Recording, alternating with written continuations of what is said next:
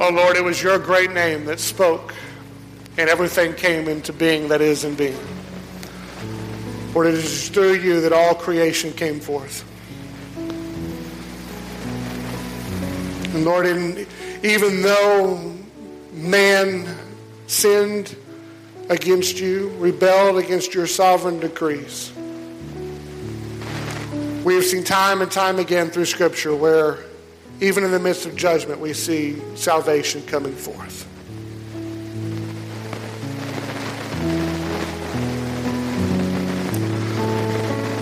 Lord, we see clearly displayed in Scripture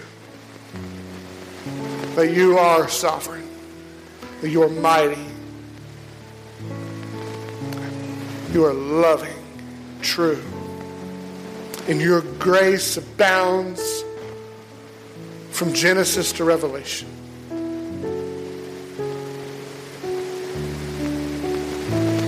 So, Father, as we kind of wrap up this series today, Lord, I pray that you will continue just to let us see the kind of the big picture of your consistency and your love, your sovereignty played out again from, from beginning to eventual end. Lord, we thank you that you are in control. We trust you because you are in control. It's in Jesus' name that we pray. Amen. Good morning.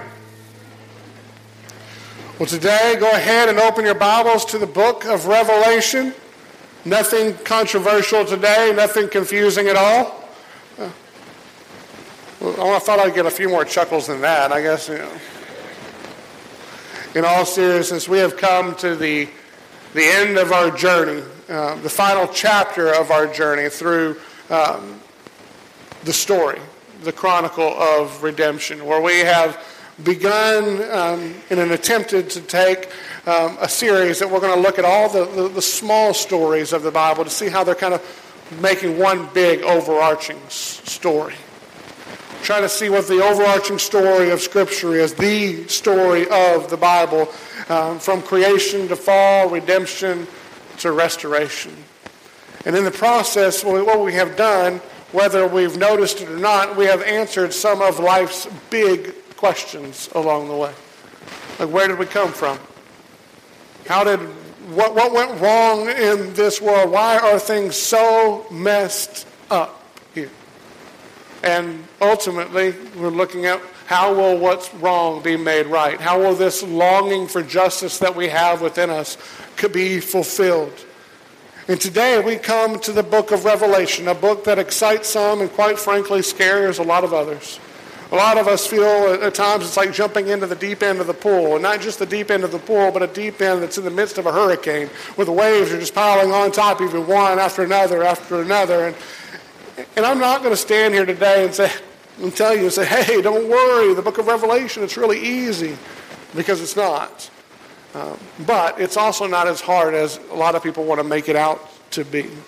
It, it's not a code that is needing to be deciphered, where if we just come up with the right uh, code figurations, configurations, then we're going to have it all figured out and it's all going to make sense and we're going to find all these hidden secret meanings. That's not what uh, the book of Revelation is. That's the wrong way to understand the book of Revelation.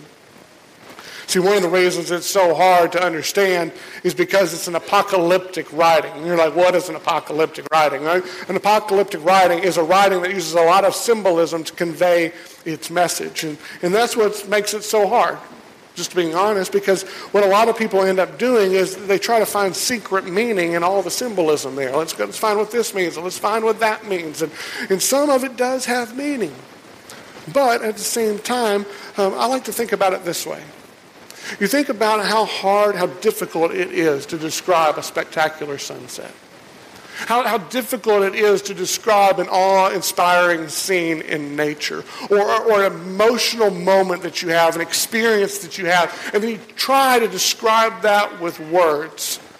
And you're left feeling like, ah, I just don't have the words to describe it. There just doesn't seem, the words just don't seem to do justice. And let's just be honest, there's things in, in life where just words just don't seem enough. You ever felt that way? But we try, don't we?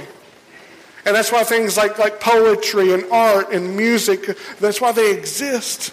Because we're trying to convey something that we just can't put into words. But by golly, we're trying. We're, we're, we're, trying to convey it. And so hold on to that because that's the style of writing John is using here. And it, it's going to be important as we move forward. But so is the context surrounding this book, which was originally a letter that was written to seven churches in Asia. And you can find those churches in chapter 2 and chapter 3, kind of listed out, kind of what specific things are being said to them. So, one thing that we need to understand is we never need to forget that in every book, every letter throughout the Bible, it had an original audience that it was being written to and for. But the temptation that we often have is that we come to a, a, chapter, we come to a verse, we come to a book, and we immediately want to say, hey, what does that mean to me? What does it mean to me? And we want to jump straight there, but before we do, before we answer that question, we first need to understand, hey, what did it mean to the original audience? What did it mean to the original recipients of this letter? How would those receiving this letter of Revelation, how would these seven churches have understood it? How would John on the island of Patmos have understood the content of this letter? See, at the time of writing this letter, it's around AD 95. John finds himself exiled on the island of Patmos. And now he's in the midst of experiencing persecution firsthand. The, the, seven churches are not immune to it either. They're living under the brutal reign of the Roman Emperor Domitian at this time.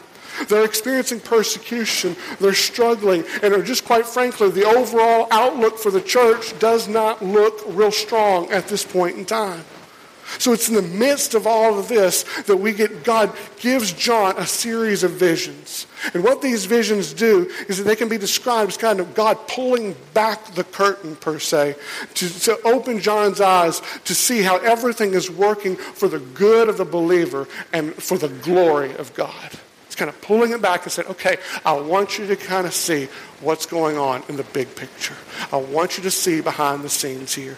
So in understanding the context, we see that the primary point of, of these visions is to encourage the believers here to, to persevere even in the midst of unimaginable suffering to encourage believers to keep their perspective on the big picture, not on the, the temporary pains of this world, but on the promises of God.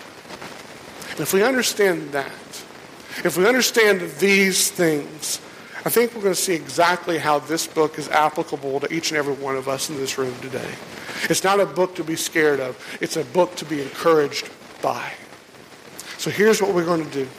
As we bring this series to a close, as we land the plane here today, we're going to look at four images that kind of help summarize this letter of John's vision. Again, we're not looking at every detail. We're going to look at the big picture. So picking up in chapter four, first image that we're going to look at is the one that God is sovereign. It's a theme we see played out through the entire Bible, that God is sovereign over everything. And here in chapter 4, we see this, this clearly displayed in the imagery that is shown in the throne of God. So, picking up in verse 1 After this I looked, and behold, a door standing open in heaven. And the first voice which I heard speaking to me like a trumpet said, Come up here, and I will show you what must take place after this. At once I was in the Spirit, and behold, a throne stood in heaven, and one seated on the throne. And he who sat there had the appearance of jasper and carnelian. Now, just pause right there for a second. Because here's where we're going to start picking up on the symbolic language that, that's here. God and his glory being described as having the appearance of jasper and carnelian. A rainbow circling the throne. And, and then there are the elders and the crowns and the lightning and the thunder. And the, we, we've got creatures with six wings and all crazy amount of eyes here. And this is where we're tempted to stop and, and ask things, things like, what, what does jasper mean? What, what, is, what does carnelian mean? I wonder what all these things mean. And we've got people looking for all kinds of secret meanings throughout this book. But just, just stop. Stop for a moment and think about it. And let's not overthink it because I think that's one of the things we have a tendency to do a lot of times is kind of overthink what's being conveyed. What is John describing here? Just look down in the text and say, what is John describing? the throne of God and the one seated on the throne. And if we can't do justice in our attempts to convey a sunrise or a sunset, how do you think John is going to describe the throne of God and the one seated on it in words? He's not going to come close, but he's going to do everything he can with the greatest imagery that he can to try to set forth the glory and the splendor of what he's seeing which should be our indication to realize that the jasper and the carnelian, they're not the focus. And neither are the creatures and neither are the elders. What, what's the focus here? It's the throne of God. It's the one who's seated upon the throne. And where all the attention is focused here is upon the throne. And what we see are these crazy creatures crying out day and night, never ceasing to do what?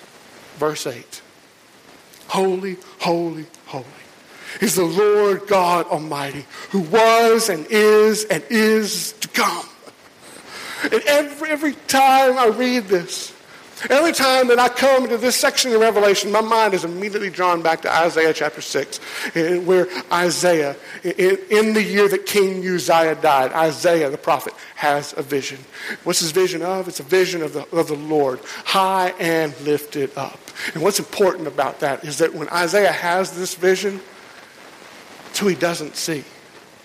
He does not see King Uzziah a king who had reigned for, for roughly 50 years as sovereign king of the land. Everyone from, from children to grandchildren, grandpas and grandmothers and parents would have all looked and seen King Uzziah. He is king, he is sovereign. But when, when Isaiah has this vision, he doesn't see King Uzziah. He sees the Lord high and lifted up. He sees the Lord as all sovereign. And what else does he see? He sees these same six winged creatures, and they're flying around the throne of God, circling the throne. With two wings, they're covering their face because they cannot look upon the holiness of God. With two, they're covering their feet as an act of humility because they're in the presence of God and they're not worthy to be in the presence of God.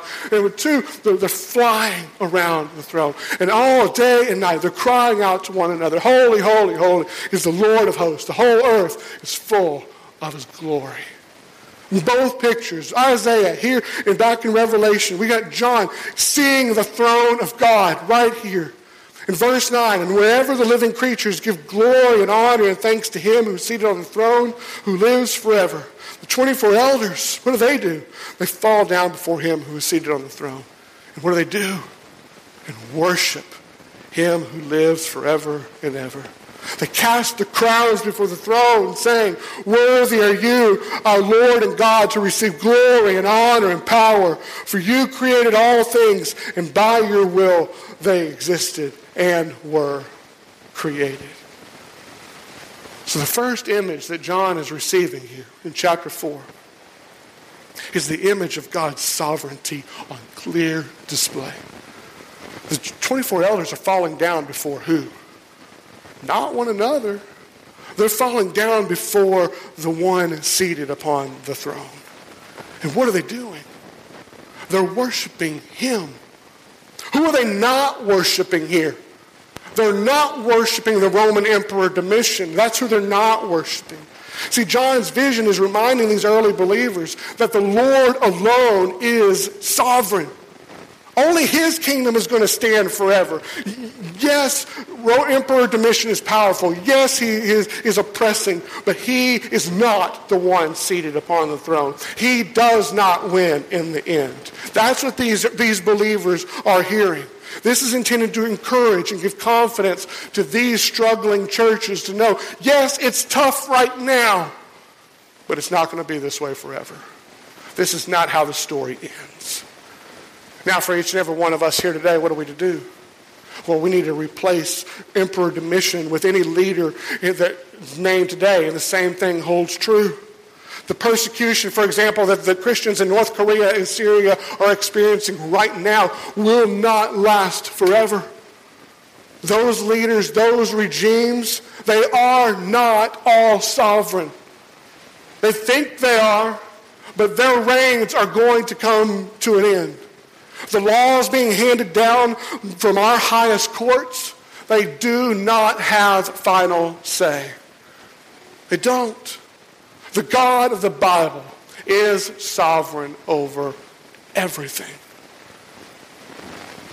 Let that encourage you today, brothers and sisters. Let that encourage you. Let that shape your perspective, even in the midst of persecution, even in the midst of struggle, even in the midst of uncertainty. Recognize today that God is on the throne and He's never leaving it. Which leads us to the reason we can trust in image number two God will judge all sin justly. So as we turn the page to chapter 5, we, we see a scroll being brought forth in verse 11. Then I saw in the right, verse 1, I'm sorry. Then I saw in the right hand of him who was seated on the throne a scroll written within it on the back and sealed on the seven seals. And I saw a mighty angel proclaiming with a loud voice, Who is worthy to open the scroll and to break its seals? So the question that we naturally have is, what is this scroll?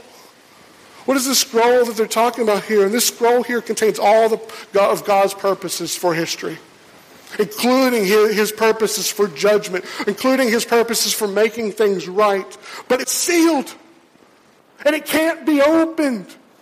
No one is found to take the scroll. No one is found to open the seals and bring the justice to this fallen world. No one is found to make this, what's wrong in this world, right. And this angel is crying out. He's saying, Who has the power to defeat Satan and his demons? Who has the power to destroy sin and death? Who has the ability to reverse the curse that is upon creation?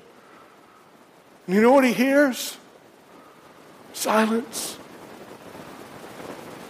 silence, as we see in verse 3. And no one in heaven or on earth or under the earth was able to open the scroll or look into it. And I began to weep loudly, John is saying, because no one was found worthy to open the scroll or look into it. It's a search of the entire universe is taking place. And there's nothing but silence. And it brings John to bitter, bitter weeping because if no one is found to open the scrolls, then sin and death will remain. The curse will never be broken. Justice will never be found. But in that moment of loud weeping, we look to verse 5. And one of the elders said to me, Weep no more. Behold, the lion of the tribe of Judah, the root of David, has conquered so that he can open the scroll and its seven seals. the elder is clear in his words to John. He says, Stop weeping. There's no reason for you to weep, John, because there is a Redeemer. The lion of the tribe of Judah, the root of David, the long awaited serpent crusher has conquered. And because he has conquered, he can open the scroll and the seven seals. He can do this.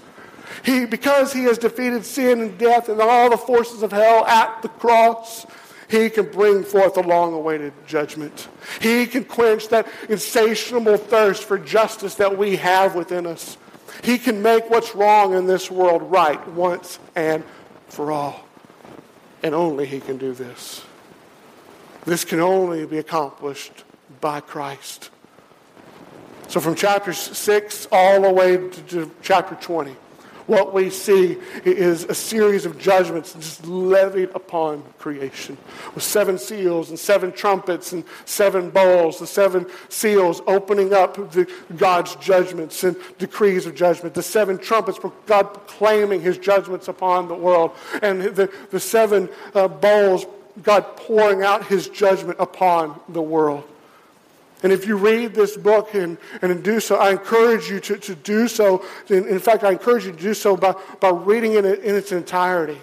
Like just to take time and don't just read a, a, section or a verse, but to kind of take time to sit down and to read large chunks of it. You can read the whole thing in about an hour and a half, and it'll be an hour and a half well spent. And you're to, when you do this, you're to notice some big things that are happening in these, in these chapters. It's lots of repetition and it's lots of, of increasing in intensity as it pertains to God's judgment being levied upon creation. It's just over and over again. You're, you're seeing God's judgment that's coming justly upon creation. You'll see God's judgment being described as a, a fierce, thundering storm with all of God's enemies defeated and cast into the fire, where they will be tormented day and night forever and ever. And we need to pause there for just a moment because we, we hear the words, all of God's enemies. And we often want to look to this guy or that guy or that person over there or that person back there. And we never want to look to ourselves. But we have to realize that apart from Christ, every single person on the planet is an enemy of God. Every single one of us in this room deserve God's wrath. We deserve God's judgment. These images here that are talking about hell, that are talking about judgment, that are to make us shudder at the dreadful reality of hell. There is nothing comforting in here. This is to make us fear the understanding of God's judgment. We cannot overstate the terrors of God's judgment. It is coming, and it is deserved by every person on the planet. Yet it's here where I commonly hear people attempt to downplay the severity of God's judgment. Because eternal torment just sounds too severe. It doesn't seem appropriate. You know, maybe not for the Hitler types, but, but for, the, for the mom who has been faithful, who loved her children, cared for them, been there for them, classified by this world in every single way as a good person, but she does not know Jesus? It just seems like it's too severe. The father who, who goes to every ball game recital, is there with the kids, doing all kinds of things, even after being up all night, but does not know Jesus? Uh, seems so severe. The straight A student to role model, struck by a drunk driver, taken out in the prime of his life but does not know Jesus, the person who has never heard the gospel, has never called upon the name of the Lord. It just seems so severe. And individuals like these, it seems so hard to comprehend such punishment being deserved, or being just, but it is. Scripture is clear that it is. Yet I hear people all the time say, a loving God would never do something like that. A loving God would never, never do something like that. So what they end up doing are a host of different things, but either they deny God's judgment altogether. And in the process, they become practicing universalists, basically saying that everybody gets to go to heaven in the end. Again, maybe not the Hitler types, but I mean, really everybody else gets to go to heaven in the end. I mean, how many people do we hear like preached into heaven at their funerals? I'm not saying that at somebody's funeral we need to like say, hey, they're going to hell. Um, there, there's ways to, to preach gracefully in those moments. But a lot of times pastors want to preach somebody into heaven who is definitely on their way to hell just to comfort a family. And that is not biblical and that is not faithful. The, hell, the, the, the reality of hell is real. It is something that we all deserve. The second thing we see people doing is they deny the severity of God's judgment, which means they're picking and choosing what to believe. They're just kind of picking this, I believe this, and they're wanting themselves to define what is just and what is unjust. And in the same process, what they end up doing is saying, whether they want to claim to do it or not, is they're claiming to take on the role of God themselves. That they want to be the lawmakers. They want to be the ones who are de- declaring what's right and what's wrong. And then, yet, even further, we have people who are, are taking the language of fire and torment and, and they're saying, well, it's merely symbolic language. They're trying to, to make it not as bad as it appears. So they're trying to use that language as so, saying, no, it's that, but it's not nearly as bad. And let's assume that's true for a moment. Well, what's it symbolic of? What's eternal torment and fire symbolic of here? Well, it's not white sandy beaches and gentle rides down the Shenandoah. That, that's not what's being conveyed here. Think about it. If all the symbolism, all the beauty was unable to articulate the beauty and the holiness of God seated upon the throne, neither can it articulate the severity of God's judgment. Eternal fire is horrible. But it still doesn't fully describe the severity of God's wrath upon sin. It doesn't. And it's coming. Whether we want to admit it or not, it's coming upon everyone who does not take shelter under the blood of the Lamb. It's coming upon everyone who does not repent of their sins and believe in Jesus. And to understand why this is just, to understand why this is right, all we have to do is go back to, to image number one.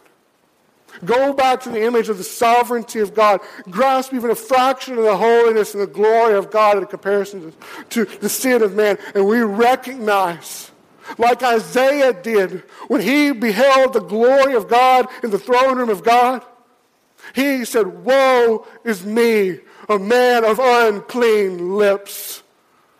He could not look upon God because he recognized that he was a sinful man deserving of God's wrath.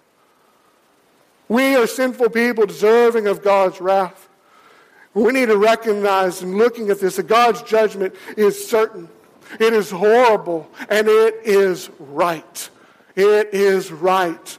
Every person throughout all of history deserves God's just judgment because every person throughout history has sinned and rebelled against the sovereign God of the universe. And that brings us to the third image and the hope of the nations. Because even in the midst of judgment, as we've seen all throughout the scripture, we see salvation coming forth. In chapter 4, we witness the incredible scene the glory of God emanating from the throne, appearing like jasper and carnelian, the rainbow circling around it, the flashes of lightning, the peals of thunder, the elders and the creatures crying out, declaring the holiness and the greatness of God. And now our attention is drawn, like John's, to reflect upon this incredible scene where now John's attention in chapter 5, verse 6, look where it's drawn. And between the throne and the four living creatures and among the elders, I saw a lamb standing as though it had been slain. Notice what John does not describe here. He doesn't describe a mighty lion of the tribe of Judah, nor an all conquering Davidic king. What does he describe here? A lamb standing as though it had been slain. Why? Because Jesus could not be the lion of judgment or the king of glory unless he was first the Lamb of God who takes away the sins of the world. See, what's taking place in this moment is John the Apostle beholding the Lamb, who John the Baptist had declared and prophesied Behold, the Lamb of God who comes to take away the sins of the world. And now John the Apostle is beholding the Lamb. And what is this Lamb doing? What is the slaughtered Lamb of God doing? He is standing. Uh, he is standing alive with the wounds of his crucifixion clearly visible, but alive. And what's he doing? He's standing in victory. Where? Between the throne and the four living creatures and among the elders. And then in verse 7, we see everything that John has been describing from the start of this vision in chapter 4 to the, coming to this climactic moment. It's a scene that all creation has been longing for, looking for since the fall of man in Genesis chapter 3. The ultimate goal of redemption is about to be seen. Paradise is about to be regained, Eden restored. And John is beholding the Lamb of God as Jesus, verse 7, went and took the scroll from the right hand of him who was seated on the throne. And when he had taken the scroll, the four living creatures and the 24 elders fell down before the Lamb, each holding a harp and golden bowls full of incense, which are the prayers of the saints. And they sang a new song, saying, Worthy are you to take the scroll and to open its seals. For you were slain, and by your blood you ransomed people for God from every tribe and language and people and nation and you have made them a kingdom and priests to our God, and they shall reign on the earth. Then I looked, and I heard around the throne the living creatures and the elders the voice of many angels, numbering myriads and myriads and thousands of thousands, saying with a loud voice, Worthy is the Lamb who was slain, to receive power and wealth and wisdom and might and honor and glory and blessing. And I heard every creature in heaven and on earth and under the earth and in the sea and all that is in them saying, To him who sits on the throne and to the Lamb be blessing and honor and glory and might and forever and ever. And the four living creatures said, Amen.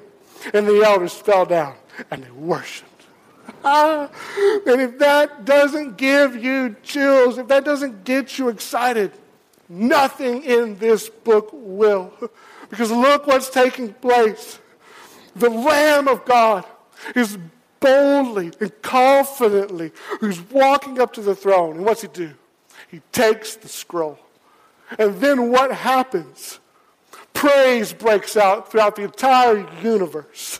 A spontaneous song right here. Why? Because it's the realization that the curse is about to be reversed. It's the realization that every name written in the Lamb's Book of Life is about to be saved will be saved. All of God's elect are going to be coming home. Every one that the Father has given to the Son will be saved. People comprised from every tribe, tongue, and nation and language. Guaranteed 100% going to happen. Now, think about that in light of the context of the time that it was written. Think about who had been receiving this letter. Think about John receiving this message while on the island of Patmos. Think about how comforting, and encouraging this must have been to them to receive this reminder in a day when the church was small. The church was struggling.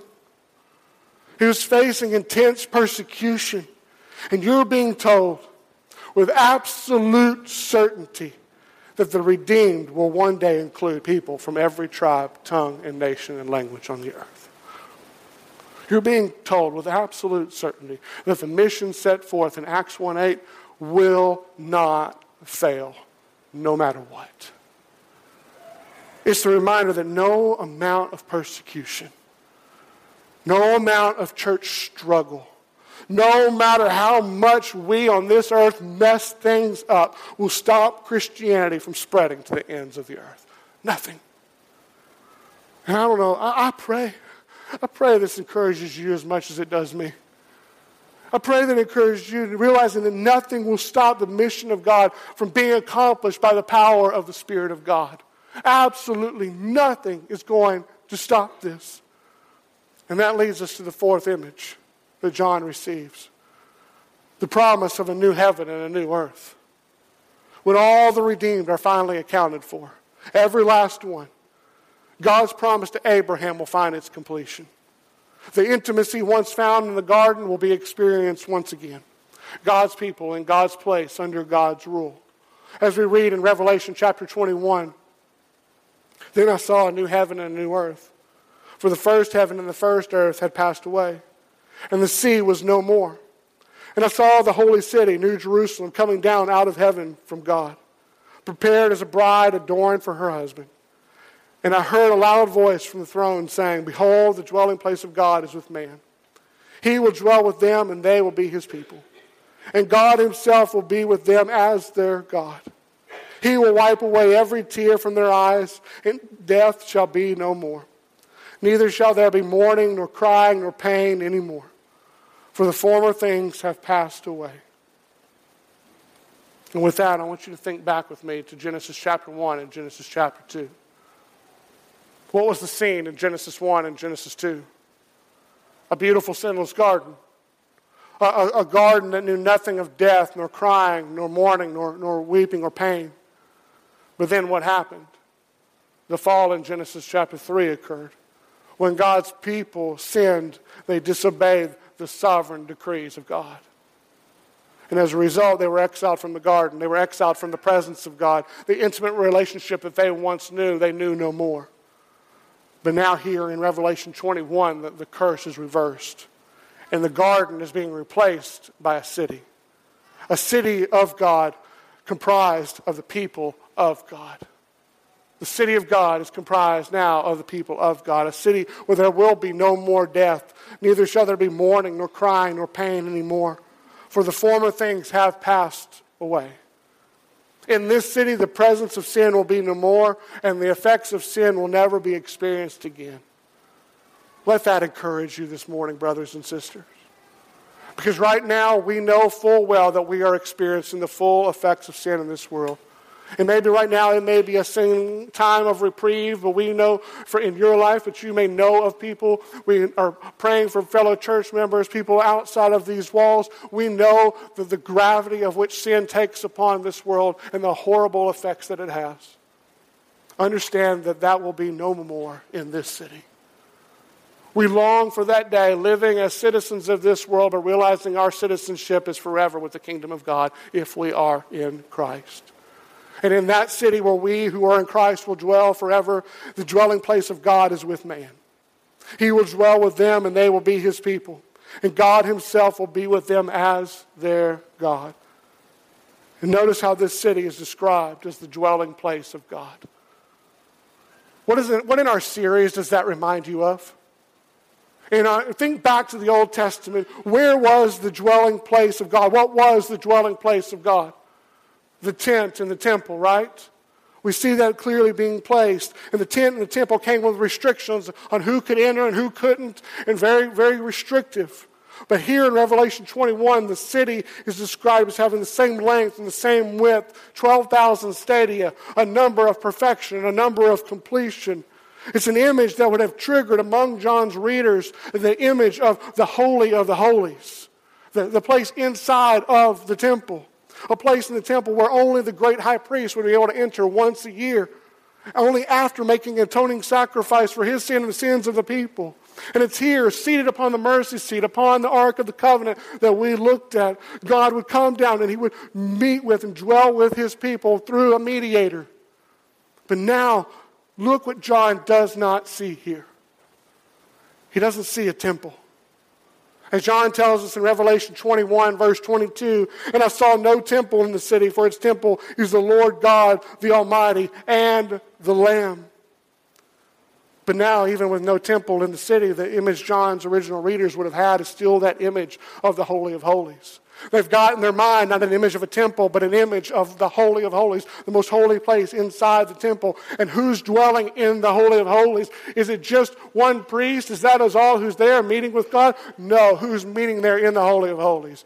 It's God and man. It's all the elect. It's every name written in the man in the Lamb's book of life, meeting with God, dwelling with God.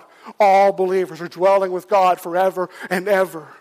Let that sink in right now, brothers and sisters. Let this sink in right here. Because guess what we will do? Guess what we're going to do as we're dwelling with God in His presence? We're going to do what Moses longed to do but could not. Remember how he longed to see God's glory? He longed to see God's face, and God said, uh uh you can't. And so what did he do? He took him and he hid him in the cleft of the mountain and he passed by with his hand, kind of cover him because it was too much for him to see. But now, look in Revelation chapter 22, verse 4. Guess what we will get to do? We will see his face. We will see his face. And this is the prize. This is where we are in the midst of angst and we're in the midst of turmoil. We're wondering how, how it's going to be completed and we're wondering how, how all things are really working for our good and for God's glory. We keep our eyes focused on the prize. We keep our eyes focused on the fact we are going to see the face of God.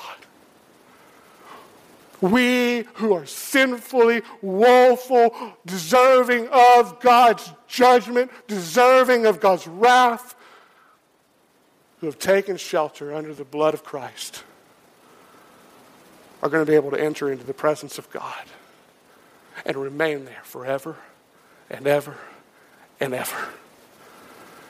We will join with all of creation, singing, Holy, holy, holy. Holy, holy, holy is the Lamb who was slain. That's our prize. That's our focus, not, not the mansions, not the streets of gold, not crowns, uh, not reunions with loved ones, but God's people dwelling in God's place, in His presence, resting under His rule, seeing His face forever. So, as we come to the conclusion today of not only this sermon, but of this series, all Scripture is doing one thing it's pointing us to Jesus. From, from Genesis, in the midst of judgment, what did we see? Salvation coming forth in the promise of Genesis 3:15. The promise of a serpent crusher. And we longed and we waited all throughout the scriptures, pointing over and over again, He's coming, He's coming. And then He came and He conquered on the cross. And then what did He do? He rose from the dead. And then what did He promise? He says, I am coming back. As we see at the end, Revelation chapter 22, verse 20, Jesus says, Surely I am coming soon. And John responds saying, Amen. Come, Lord Jesus. Is that our cry today? Are we longing for the day that we're going to be able to see him face to face? Again, I don't know about you, but this is what gives me comfort. Not sentimentalism and not fanciful imaginations, versions of, of heaven and of Jesus, but the truth. The truth that knowing that God is sovereign. I deserve God's judgment. But by the grace of God, I am redeemed by the blood of the Lamb. And as a result, I, along with every one of you and every believer who, throughout all of eternity, will get to spend eternity forever and ever. We that's a word that we're using to describe something that we can't even begin to describe. Think about that. We can't comprehend that. We're going to spend all of it seeing his face. And what we're going to do now is we're going to come to the table. If you are in Christ today, if you are treasuring Christ, you have repented of your sins and believed in Him, you are welcome to come to this table. And what we're going to do as we come to this table is, is we're, we're going to be thanking Him. We're going to be remembering all of what He has accomplished, all of what He did. And we're also going to be remembering the promise that He will come back.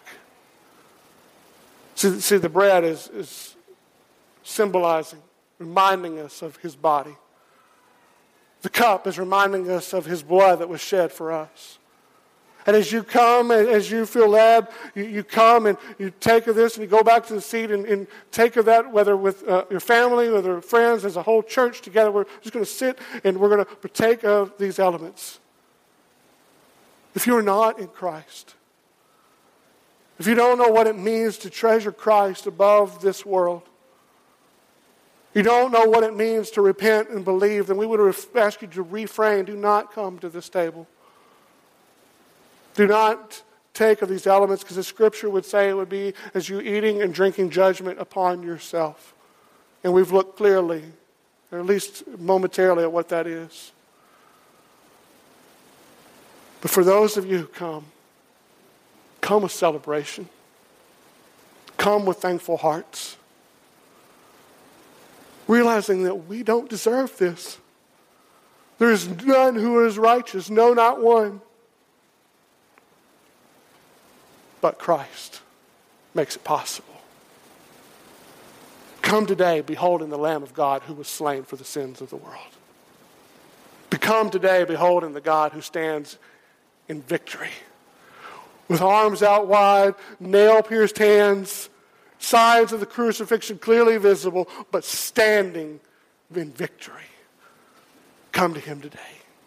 And if you do not know Christ, repent of your sins. Believe upon him today. Oh Lord, we thank you. Thank you that your promises hold true. We thank you for not giving us the judgment we deserved, but for sending your Son to, to live the life that we were meant to live. But failed so miserably. Thank you for dying the death that we deserve to die. And in rising from the dead, giving us a hope and a future we don't deserve to have. Oh Lord, we're thankful for Jesus. And Lord, let us never lose sight of understanding that, that you alone are sovereign, that you are in control of all things and are working them for our good and for your glory. Encourage us today by your word. In Jesus' name, amen. Prepare your hearts and come as you feel led.